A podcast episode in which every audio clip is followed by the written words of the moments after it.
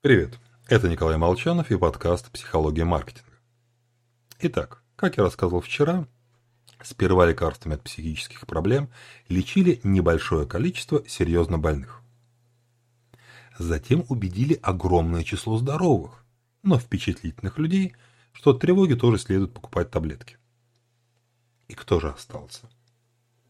Обычные люди, которые порой переживают, но справляются – Максимум настой ромашки или глицин под язык положит. Поэтому прямо сейчас маркетологи медицинских стартапов снова восклицают «Боже мой!» Быть как все обычным, ведь тоже глупо. Надо превосходить. Короче говоря, биохакинг. Гипотеза, что природа облажалась именно с мозгом, и тут ей надо помочь, лично мне кажется несколько натянутой.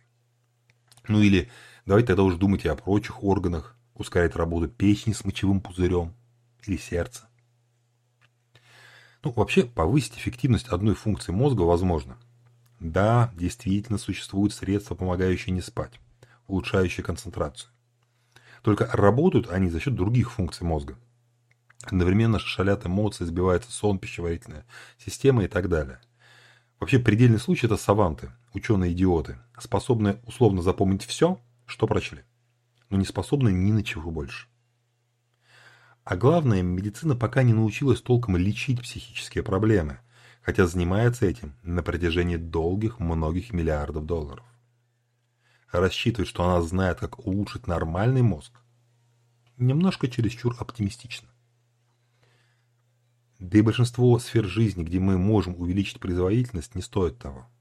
Желание стать самым работоспособным менеджером или студентом – так себе.